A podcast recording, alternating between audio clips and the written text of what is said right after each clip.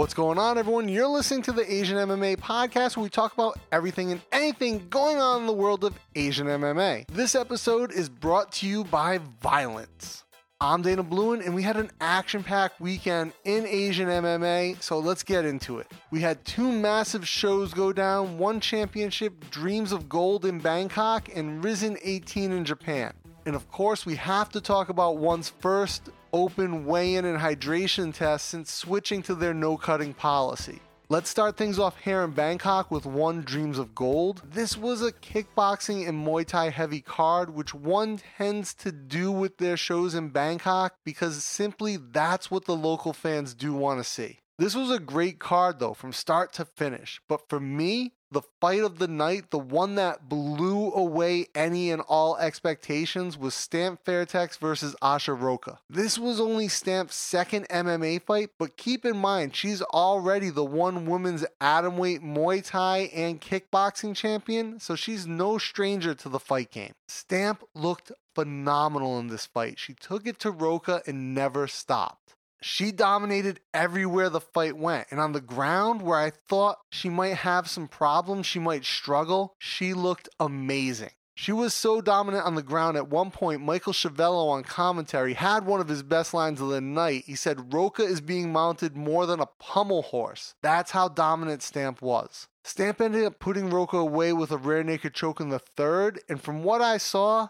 I'll be honest, the rest of that division needs to be on notice. I'm not sure if she's ready for the top of the division just yet, but it won't be long. Another fun and really entertaining fight on the card was a clash between Cambodian Chan Rothana and Cuban Olympian Gustavo Balart. The size disparity between these two was just massive. Balart was so much shorter. He's just stockier but short. Despite having a massive size disadvantage, Balart dominated most of the fight with his wrestling with the lone exception being about the last minute of the fight, where Chan had a strong rally and he honestly came very close to finishing Balart. He was probably probably just a little too gassed to finish him off, but Balart controlled the majority of that fight. Somehow, though, Chan took the decision victory, and I'll be honest, it's decisions like this that are just another reason I dislike one's method of scoring the fight as a whole. I'm going to do a much more in depth episode about that down the road because I do want to talk about the scoring disparity and the different methods of scoring fights and why I think the 10 9 must system is much better than the fight as a whole system. At the end of the day, though, Balart got robbed in this fight. He should have won that decision easily. Now, sticking with one championship, as I said at the beginning of the show, they live streamed their first weigh and hydration tests since switching to a no cutting policy after the death of fighter Yang Jianbing in 2015 when he was attempting to make weight. One's taken a lot of criticism for their lack of transparency in a number of areas, weight cutting being one of them. Michael Fidel over at the Body Lock has a fantastic piece up about this, and so I'm going to link to that in the show notes. I highly recommend you give that a read. It's very strong work by Michael. I will say this though, I was very impressed with one step towards transparency in this matter, though I think they didn't go far enough, and I'm going to talk about why. For starters, the weigh in and hydration tests were conducted conducted by one itself. There was someone who was opening and checking the specific gravity of the urine, which I'll say is actually a step up because they were wearing gloves. And about a week ago, we saw photos surface on Twitter of former UFC champ and one VP Rich Franklin and another one employee and former fighter Bashir Ahmad handling urine samples without gloves. So the fact that they had someone who was dedicated to this job wearing gloves testing the urine, good move. After the test, the specific gravity and weight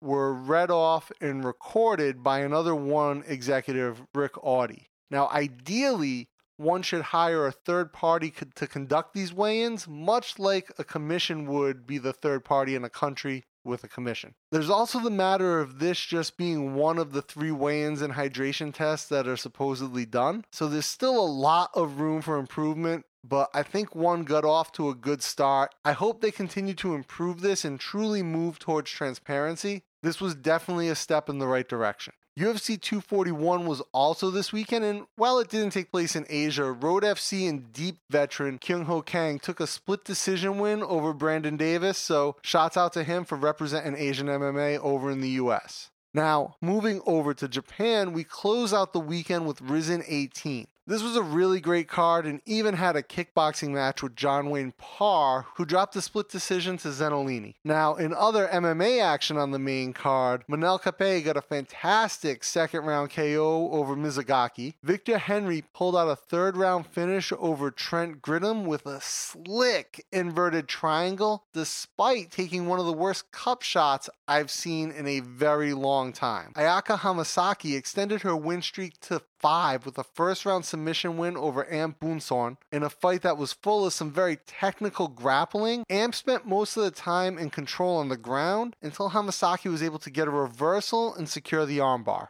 In the main event, though, we had an amazing display of striking when Kai Asakura earned a beautifully violent first round knockout over Horiguchi. Asakura used his reach to his advantage and played it cool early on with Horiguchi being the aggressor, but about a minute in, he hurt Horiguchi and the aggression came out. He chased him down, landing basically everything in his arsenal before putting Horiguchi out cold. This was a fantastic main event to cap off a, a, great card. I mean, this is the type of main event you want. Just both guys going at it, Horiguchi really pressing the action, and then Asakura just able to come in and get the finish and really put in the work. Fantastic way to cap off the card. I love what Rizin's doing right now with Asian MMA. They really are, to me, the jewel of Asian MMA. They are the most exciting promotion in the region. I just love, love their events. That's all I have for you guys today. To stay up to date with all things Asian MMA, be sure to subscribe to the podcast on iTunes, Google Play, Spotify, Stitcher, YouTube, Facebook. I'll have all the links in the show notes. Check it out.